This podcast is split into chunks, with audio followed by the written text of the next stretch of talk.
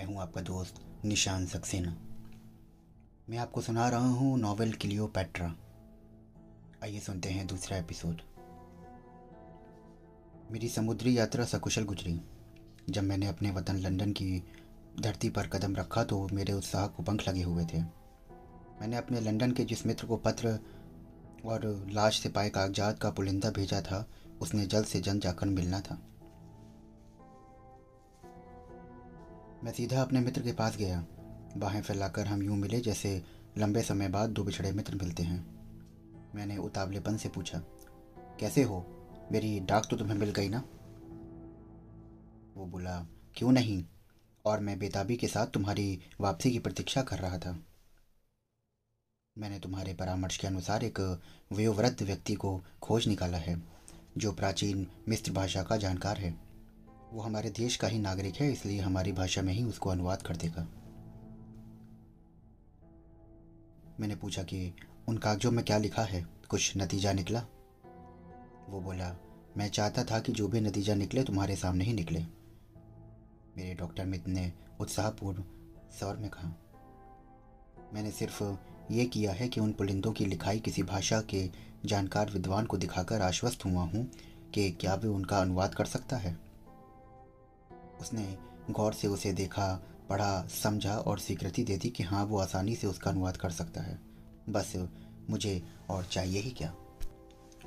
सच कहा, हमें और चाहिए क्या? मैंने कहा, वैसे उसने थोड़ा बहुत जो भी कुछ पढ़ा है, उसके आधार पर क्या निष्कर्ष निकाला? उसमें किस विषय पर लिखा हुआ है? उसने कहा कि हाँ इतना तो मैं जान गया हूँ। वो एक आत्मकथा है। राजसी कुल के एक वीर योद्धा की आत्मकथा जो प्रेम मार्ग पर कदम बढ़ाकर अपने उद्देश्यों से भटक गया था। उसने अंत समय में बहुत कष्ट भोगते हुए अपनी आत्मकथा लिखी।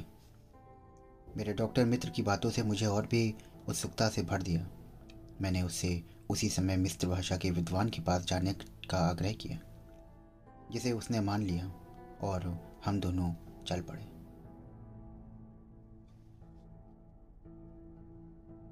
मेरे डॉक्टर मित्र ने किसी मिस्त्री भाषा में जानकार विद्वान से मेरा परिचय कराया और लाश से पाए जाने वाले तीन कागजों के पुलिंदे उसे सौंप कर इस बात का आग्रह किया कि अब समय आ गया है, जब वो इन कागजों के रहस्य पर से पर्दा उठाए। बूढ़े विद्वान ने मुझे पसंद भरी नज़रों से देखा और अपनी आँखों पर मोटे शीशे वाला चश्मा लगाया तथा कागजात की तह को सीधी करके मेरे उसका अध्ययन करने लगा। मेरी और मेरे डॉक्टर मित्र के दिल की धड़कनें तेज हो गई थीं। मैं बार बार उस बूढ़े विद्वान के झुर्रियों भरे चेहरे की तरफ़ देख रहा था और सोच रहा था कब वो बोले और इस रहस्य पर से पर्दा उठे। कुछ पलों की खामोशी के बाद उसने लंबी हुंकार के साथ कहा यह एक युग की कहानी है। ये मिस्र की रानी क्लियोपैट्रा के शासनकाल की पूरी कहानी है। मेरे डॉक्टर मित्र ने चौंक कर कहा, क्लियोपैट्रा उसका स्वर ऐसा था जैसे उसने विश्व की सबसे बड़ी विस्मयजनक बात सुन ली हो। हाँ हाँ ये कहानी उसी किलोपेट्रा की है, जो मिस्र की महारानी थी। ये आप बीती उसी किलोपेट्रा को लेकर लिखी गई है। इस आप बीती को लिखने वाले ने अपना नाम अंतोनी लिखा है। मैंने कहा, श्रीमान, आप इस बारे में विस्तार से बताएँ। उसने कहा हाँ हाँ क्यों नहीं? इस कहानी को खोज निकालना कोई आसान काम ना था। इस कहानी को जानने की उत्सुकता केवल मिस्रवासियों को नहीं, पूरे विश्व को है। ये किलोपैट्रा जो आज तक लोगों के लिए किवदंती बनी हुई थी, उसे विश्व की सर्वाधिक सुंदरी अयाश संग दिल मल्लिका के नाम से जाना जाता रहा है। उसकी सुंदरता पर लोग अपनी जान छड़कते थे। दीवाने थे लोग उसके। उसे जहरीली नागिन के नाम से जाना जाता था। कहा जाता है कि उसे, जिसे, उसने जिस सांप को डस लिया, वो पानी भी नहीं मांग पाया। उसे क्रूर अयाश महारानी के रूप में ही जाना जाता रहा है। किंतु उसके नज़दीकी जीवन में झाँक कर अभी तक देखा नहीं गया था। क्लियोपेट्रा के साथ एंटोनी नाम नाम उस जमाने के योद्धा का नाम भी आता है। पर इस दस्तावेज़ का लेखक हार्मसिस एंटोनी के साथ योद्धा के रूप में अपना नाम भी जोड़ता है। इस दस्तावेज़ का लेखक हरमेसिस अपने आप को मिस्र की वो तस्वीर दिखा रहा है जो युगों पहले महल की चार दीवारी में बंद हो गई। ये नील नदी की उस धरती की कहानी है जिसके जल से आज भी उन लोगों की दर्दनाक चीखें सुनाई दे रही हैं, जो इस सुंदर महान्यानी की सुंदरता के जाल में फंसकर सर्वदा के लिए मौत की नींद सो गए। इस कहानी में हार्मेसिस के प्यार में ठुकराई उस औरत की भी कहानी जन्म लेती है, जिसका नाम शर्मन था। जिसने अपने प्यार के ठुकराए जाने का बदला अपने शत्रुओं को बर्बाद करके लिया इन कागजों में लिखी कहानी के माध्यम से हार्मसिस अपने गुनाहों का इकबाल करता है। दुनिया को इस बात की सीख भी देता है कि उसने स्वयं उर्वशी क्लियोपेट्रा के फरेब में खो जाने की जो भूल की, वो कोई दूसरा ना करे। उसने प्यार के फरेब में पढ़कर अपने कौम से, देश से, देवी देवताओं से गद्दारी की और उसका अंत बेहद बुरा हुआ। बस। अब हर मिसिस की कहानी। उसी की जबानी शुरू होती है। हर मिसेस की आत्मकथा। मैं हर मसीस हूँ। मिस्र के शक्तिशाली हेकल का वारिस कहान। मैं हर मसीस मिस्र की इस पवित्र धरती के पूरे राज्य का अकेला वारिस। मेरी रगों में मिस्र के राजाओं का खून गर्दिश कर रहा है। मैं मिस्र की राजगद्दी का अकेला मालिक। वही हर मसीस जिसने मिस्र के आशाओं के सारे सपने अपने पाँव तले रौन डाले, मसल डाले।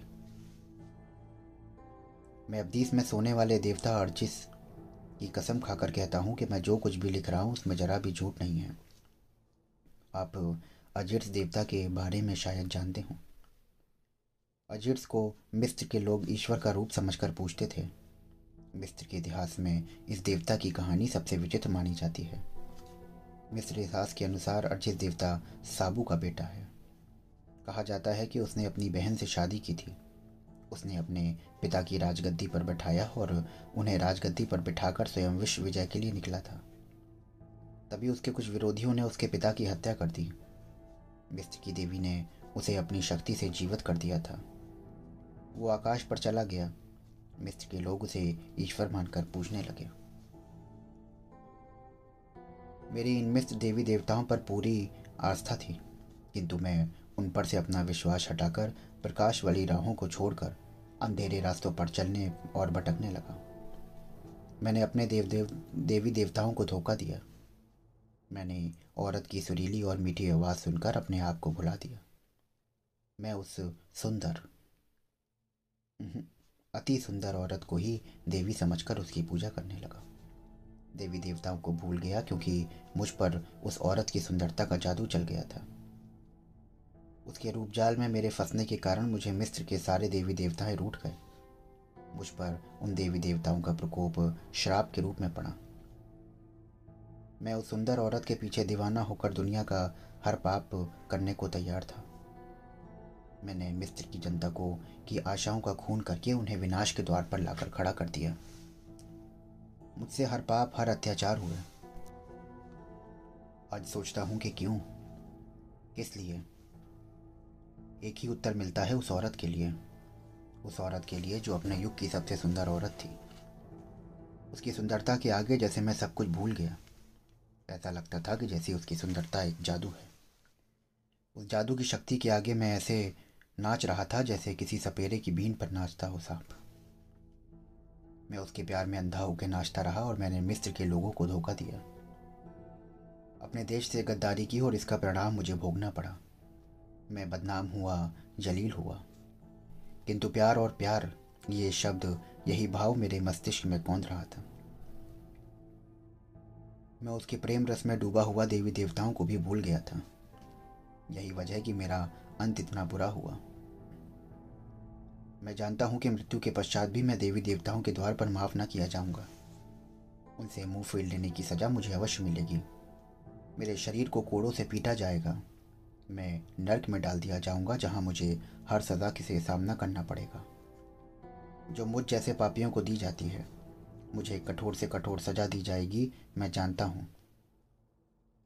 उसका दंड मेरे शरीर के अंग अंग को भुगतना पड़ेगा। उन आँखों को सजा भोगनी पड़ेगी जिसने विलासी होकर सुंदरता का रसपान किया है। उस जीवा को भी दंड का भागी होना पड़ेगा जिसने सुंदरता की देवी के रूप की प्रशंसा की है। मुझे देवी देवताओं से अगाध श्रद्धा पहले भी थी। अब भी है। कह सकता हूँ कि अब पहले से ज़्यादा है। मगर ऐसी श्रद्धा का क्या अर्थ जिसमें मेरे शरीर का रोम रोम पापमय हो चुका हो? मगर चूँकि मेरा मुझे देवी देवताओं पर श्रद्धा है, अतः उन्हीं की सौगंध खाकर कहता हूँ कि ये जो कुछ भी लिख रहा हूँ पूरी तरह सत्य है। मैं हरमसिस, जो कभी देवताओं का शिष्य था। उनका दर्शन मैं पाता हूँ, जवानी के नशे में अंधा होकर उनके अस्तित्व को, अपने आप को भुला बैठा था। मेरे गुनाहों को वे माफ़ करें या ना करें पर अपने गुनाहों की कहानी आज ही लिखकर मैं कम से कम अपनी आत्मा पर गुनाहों का बोझ कुछ कम कर लूँगा। ए अब्दीस, मैं सोने वाले देवता, मुझे क्षमा कर दो। अब तो यही सोचकर अपने सारे गुनाहों को स्वीकार करते हुए अपनी कहानी लिख रहा हूँ कि उन्हें अपने हाथों से लिखते हुए एक बार उनके चरणों में अपना सिर रखकर यही वंदना करता हूँ कि मैंने जो गुनाह किए हैं उनको आपके सामने बैठकर सत्य रूप में स्वीकार कर रहा हूँ। इस कहानी को लिखते समय मन में इस बात का विश्वास है कि मैं जो पाप के दलदल में फंसा, उसे पढ़कर, सुनकर आम युवा हृदय, उससे बचाव का मार्ग खोजेंगे।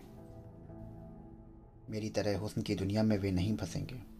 मैं जितने ही युवाओं को इससे अलग कर सकूँगा, मेरा भाग और मेरा गुनाह उतना ही कम होगा। हे भाग्य मैंने खुद ही तुझे दुर्भाग्य में बदला है। मैंने खुद ही अपने भाग्य को विनाश के रास्ते पर डाला है। और मैंने ऐसा इसलिए किया क्योंकि उस सुंदरी के हुस्न जमाल में कैद होकर मैं गलत राहों पर बह चला था। मेरे सामने अपने प्यारे देश की बहुत सारी समस्याएँ थीं। ढेरों कर्तव्य थे, मगर उनका निर्वाह करने के बजाय मैंने अपनी अलग ही दुनिया में खो गया था। मेरे सामने आज अपने प्यारे देश के हज़ारों हरे भरे खेत लहरा रहे हैं। मैं उन खेती की ओर देखकर ठंडी आहें भरते हुए आप बीती लिख रहा हूँ। इस समय नील नदी में बाढ़ आ रही है। ऐ मेरे देशवासियों, मेरे देश की पवित्र धरती के खेतों, तुम सब जानते हो कि नील नदी में जब बाढ़ आती है तो इसका पानी का रंग हरा हो जाता है। और सुबह के सूर्य की पवित्र सुनहरी किरणें जब इस हरे रंग पर आकर गले मिलती हैं तो उनका आनंदमयी रंग बिरंगा दृश्य कितना मनभावन होता है। मिस्र के देशवासी उन दृश्यों को देखकर कितना खुश होते हैं। ऐसा प्रतीत होता है जैसे मिस्र धरती पर प्रकृति ने सोना बिखेर दिया हो।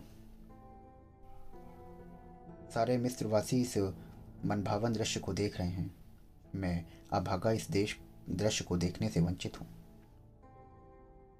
मैं ये भी जानता हूँ कि सूर्य की किरणें शहर अब्दीस की दीवारों और छतों को चमका रही होंगी। मेरे देश के सारे महंत, संत धर्मकांड में लगे होंगे। देवताओं पर चढ़ावे चढ़ाए जा रहे होंगे, किंतु मैं अभागा उन पर अपनी श्रद्धा सुमन भी नहीं चढ़ा सकता, क्योंकि मैं एक कैदी हूँ। एक ऐसा कैदी जिस पर पूरे मिस्र की बागडोर संभालने की ज़िम्मेदारी थी, जिसे शहनशाह होना चाहिए था। वो इस समय कैद खाने में पड़ा, अपने दिन गिन रहा है। उसे मिस्र के लोगों ने भुला दिया होगा। मेरा नाम शायद मिस्र के इतिहास के पन्नों में कभी देखा जाए। ये नाम जब जब मिस्र के लोगों के सामने आएगा तो वे इस नाम से प्यार और सम्मान के बजाय घृणा और तिरस्कार की दृष्टि से देखेंगे। मैंने अपने देश के साथ जो विश्वासघात किया है, उसके लिए मैं घृणा का ही पात्र हूँ। आह, अब्दीस। मेरे प्यारे देश तेरे भविष्य को मैंने एक लंबे समय के लिए अंधेरे में, चादरों में ढक दिया। तेरा इतिहास जो स्वर्ण अक्षरों में लिखा जाता, मैंने कलंकित कर दिया। तेरे भविष्य की कल्पना करके मेरा दिल खून के आँसू रो रहा है। पर इस बात का, को कौन देखेगा, कौन समझेगा? आज जो विश्वास की बात है, वो बस यही है कि मैंने अपने देश के साथ गद्दारी की है। एक औरत के हुस्न फरेब में उलझ कर पूरी मुझे जो करना चाहिए था, मैं बिल्कुल उसका उल्टा कर बैठा हे। अब्दीस, एक युग वो आएगा जब तुम्हारी संपूर्ण रहस्य, तुम्हारे ये पवित्र पूज्य तीर्थ मरुस्थल के ऊँचे ढेरों के नीचे दब जाएँगे। तुम्हारे देवी देवताओं को कोई पूजा करने वाला न रहेगा। नए नए धर्मों के उपदेशक तुम्हारी देवी देवताओं का मज़ाक उड़ाएँगे। इन्हें झूठा बताएँगे। अन्य देशों की सेवाएँ मेरे प्यारे देश के सीने की रौनती हुई आएँगी और तलवारों का घाव देशवासियों पर उन्हें अपना गुलाम बनाने की कोशिश की जाएगी। उस समय मैं कुछ ना कर पाऊँगा, क्योंकि जो करने का सुअवसर था मैंने उसे खो दिया। मैं सिर्फ़ सोच सोच कर कल्पना करके खून के आँसू बहाता रहूँगा, कुछ करना मेरे बस की बात ना होगी। उस समय मुझे यही सोचना पड़ेगा कि मैं तो दोषी हूँ। एकमात्र, मैं ही इस विनाश का जिम्मेदार हूँ और मेरे पापों की सजा मेरे देशवासियों और प्यारे देश को मिल रही है। अब मैं ईश्वर को साक्षी मानकर अपनी आप बीती लिखना शुरू करता हूँ। ये कहानी मेरी और क्लियोपेट्रा की कहानी है। इस कहानी को सिर्फ़ मेरी कहानी होना चाहिए था। मगर मेरे दुर्भाग्य से मेरे साथ क्लियोपेट्रा की भी कहानी जुड़ गई। लोग कहते हैं, जिस दिन मेरा जन्म हुआ, उसी दिन क्लियोपेट्रा का भी जन्म हुआ था। मेरा बचपन मिस्र के खेतों में गुजरा। बचपन से ही मैं अपने देश के किसानों को खेती में परिश्रम करते देखा करता था। मैं सारा सारा दिन खेतों में दौड़ धूप करते हुए आनंदित हुआ करता था। कहते हैं, बचपन की तरंग कभी लौट कर नहीं आती। बस उनकी मधुर स्मृतियाँ रह जाती हैं। आज उन्हीं यादों की एक चिंगारी मेरे सीने में सुलग रही है। ये चिंगारी उस समय सुलगी जब मैं छोटी उम्र में मेरी माँ के हाथों से निकलकर एक पुराने लकड़ी के संदूक के सोने का शाही ताज निकालकर मेरे सर पर रख दिया गया। इस घटना के कुछ समय बाद माँ का स्वर्गवास हो गया। मगर ये घटना ऐसी थी जो मेरी पूरी ज़िंदगी पे उथल मुथल बचा देने वाली थी। ये कोई मामूली घटना ना थी। मुझे उस दिन की बात आज भी ज्यों की त्यों याद है। माँ ने जब मेरे सिर पर शाही ताज रखा था तो वहाँ जितने भी लोग खड़े थे, सब हंस पड़े थे। उनके मुँह से निकला था, ये औरत दीवानी हो गई है। ये अपने बेटे का राज्यभिषेक करने का सपना देख रही है। ये समझती है कि मकदूनी राजाओं का शासनकाल समाप्त हो रहा है और मिस्त्रियों का राज फिर से वापस आ गया है। जो वक्त बीत जाता है, वो वापस नहीं आता। वापस हुआ काल, इतिहास बन जाता है।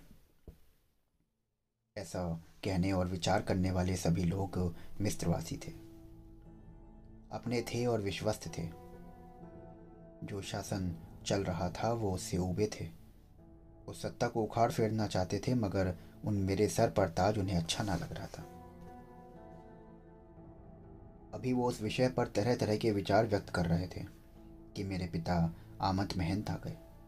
मेरे सर पर माँ द्वारा रखे ताज को देखकर जहाँ आश्चर्यचकित हुए और वहीं आकाश की ओर दोनों हाथ उठाकर वो देवताओं का गुणगान करने लगे। माँ की भावना को उन्होंने समझ लिया था। माँ के मन की जो भावना थी, वही भावना उनकी भी थी। पिता का पक्ष पाकर माँ और भाव विहिल हो उठी थी। वो बार बार मेरे शरीर पर हाथ फेरती हुई कह रही थी, मेरे दिल के टुकड़े, ए मेरी दया के फल, मेरे राजकुमार, तुम्हारे हाथों मित्र का कल्याण होगा। तुम पर सारे संसार पर प्यार कुर्बान करती हूँ। ये मत भूलना कि तुम कोई साधारण इंसान हो। इसके बाद जो सदा याद रखना है कि तुम मिस्र के फिर वंश से हो। तुम्हारी रगों में फारगना का पवित्र खून दौड़ रहा है। मेरे आज के कथन को याद रखना और कभी भी कोई पाप ना करना। इस बात का हमेशा ध्यान रखना कि तुम्हें पवित्र और आदर्शवादी इंसान बनना है। अगर तुम ऐसा बन सके तो मेरी दुआ है कि तुम मिस्र को अवश्य आज़ाद करा लोगे। अपने प्यारे देश के इन विदेशी शासकों को तुम भगाकर अपने पूर्वजों के ताज को फिर से पहनकर राजगद्दी की शोभा बढ़ाओगे। तुम इसी ध्येय से धरती पर जन्मे हो। जब मिस्र पर फिर से फिरौन वंश का राज स्थापित होगा तो मैं इस दुनिया में रहूँ या ना रहूँ, पर मेरी आत्मा स्वर्गलोक से ये बात देखेगी और वो फूल उठेगी। माँ मुझे बहुत दिन तक ये समझाते रही। और फिर एक दिन मैंने माँ को मरते हुए देखा। मैं फूट फूट कर रो पड़ा। दहाड़ मारकर माँ के शव से लिपट कर रो पड़ा। पिता ने बढ़कर मुझे ढंडास बताते हुए कहा कि बेटे, ये रोने का समय नहीं। तुम्हारी माँ ने देवताओं की आज्ञा का पालन करते हुए तुम्हारे सिर पर फिरौन वंश का ताज रखा। वो एक आदर्श स्त्री थी। उसने जो नसीहत दी थी उस पर अमल करना। उसके मरने का दुख मुझे तुमसे अधिक है, मगर इस बात का संतोष है कि वो मरने से पूर्व अपना कर्तव्य पूरा कर गई। तुम्हारे सर पर ताज रखकर भविष्यवाणी कर गई। मैं भी उन्हीं बातों को दोहराता हूँ। यदि तू धर्म के मार रास्ते पर चलता रहा तो एक दिन मिस्र का राजा बनेगा। मैं माँ की मृत्यु के शोक में अधीर हुआ जा रहा था। वो बोले कि, धीरज रखो बेटा, तेरा भविष्य सामने खड़ा हुआ तुझे पुकार रहा है। मगर दिल इस बात के लिए शंकित है कि अगर तेरी माँ की भविष्यवाणी की जानकारी किसी तरह इस देश के राजा रोले तेज को लग गई तो वो हम सबको चुन चुन कर मौत के घाट उतरवा देगा। वे हमारे मकानों पर हल चलवा देगा। वो इस बात को सहन नहीं करेगा कि तुम फिरौन वंश के उत्तराधिकारी उत्तराधिकारी बनो बेटा, वो तुम्हें ज़िंदा नहीं छोड़ेगा। मैंने महसूस किया कि उस समय पिता आशंकित हुए। थर थर काँप रहे थे। वे बार बार मुझे बाहों में दबाकर छाती से लगा रहे थे। आशंका से घिरकर उन्होंने एक आदमी से कहा कि वो घर के सारे दरवाजे बंद कर ले। और फिर अपने आदमियों की ओर देख कर बोले, देखो भाइयों, आज तुम दोनों को तो लोगों को अपनी पवित्र देवता की कसम खाकर यह प्रतिज्ञा करनी होगी कि तुम ने यहाँ जो कुछ भी सुना वो किसी से नहीं कहोगे। सबने एक साथ स्वर में स्वर मिलाकर कहा, हम देवता की सौगंध खाकर कहते हैं कि वहाँ हुई बात को हम किसी से ना कहेंगे। मेरे पिता उन सबकी प्रतिज्ञा सुनकर आश्वस्त हुए। उनके मन का बोझ इस बात से हल्का हो गया। यहाँ पर अपनी घरेलू नौकरानी का ज़िक्र कर देना बहुत आवश्यक है, जिसका नाम आरतो था। वो अपनी वफादारी का जो सबूत दिया, वो संसार में अपनी एक मिसाल है। आरतो ने, अगर वो बलिदान ना दिया होता तो ये कहानी ना बनती। मैं आज जो भी कुछ हूँ, या जो कुछ बनना चाहता था, अगर आरतो ना होती तो मैं कुछ भी ना होता। विश्व के अन्य राजशाही के तख्ते उलटने जैसी घटनाएँ जो इतिहास के पन्नों में लिपटी हुई हैं, वैसे ही इस देश की कहानी भी होकर रह जाती। आरतो ने बचपन से मुझे पाला था। मेरी माँ की बीमारी में उन्होंने उसकी बहुत सेवा की, पर वे ज़रा पेट से हल्की थी। उनके पेट में राज की बातें ज़रा कम ही हजम होती थीं। आरतों ने भी सबके सामने कसम उठा ली, मगर वो ज़्यादा देर तक अपनी ज़ुबान पर काबू ना रख सकी। लोग ठीक ही कहते हैं, फूलों के साथ कांटे भी होते हैं, धूप के साथ साया भी होता है।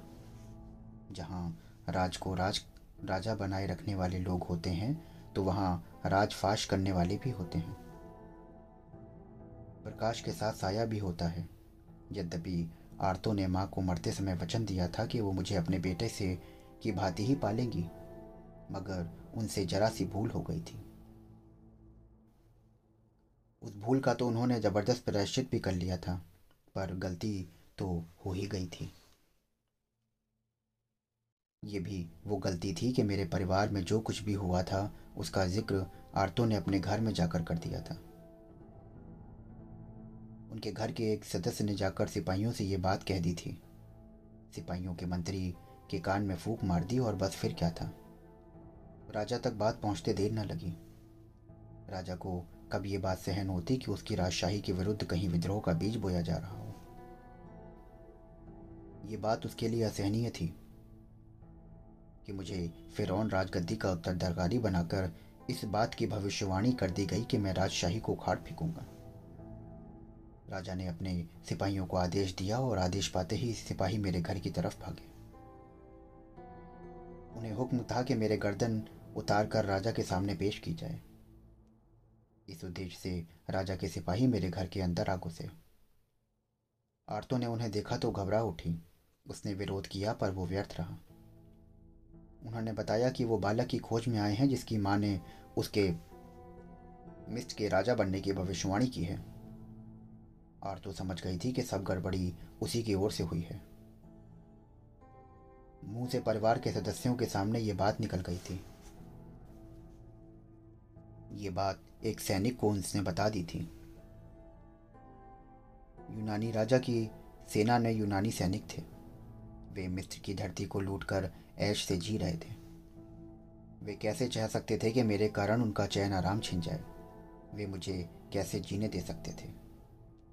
इस बात की घोषणा भी की जो मेरा सर राजा के सामने पेश करेगा, वो उसे भारी पुरस्कार मिलेगा।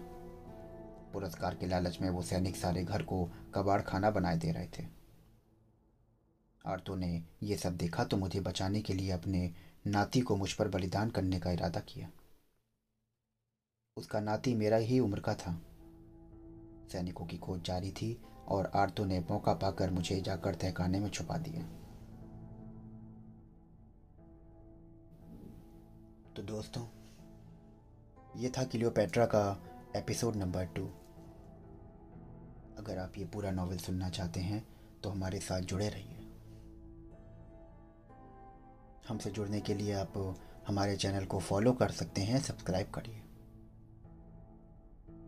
कल फिर मिलता हूँ तीसरे एपिसोड के साथ में। तब तक के लिए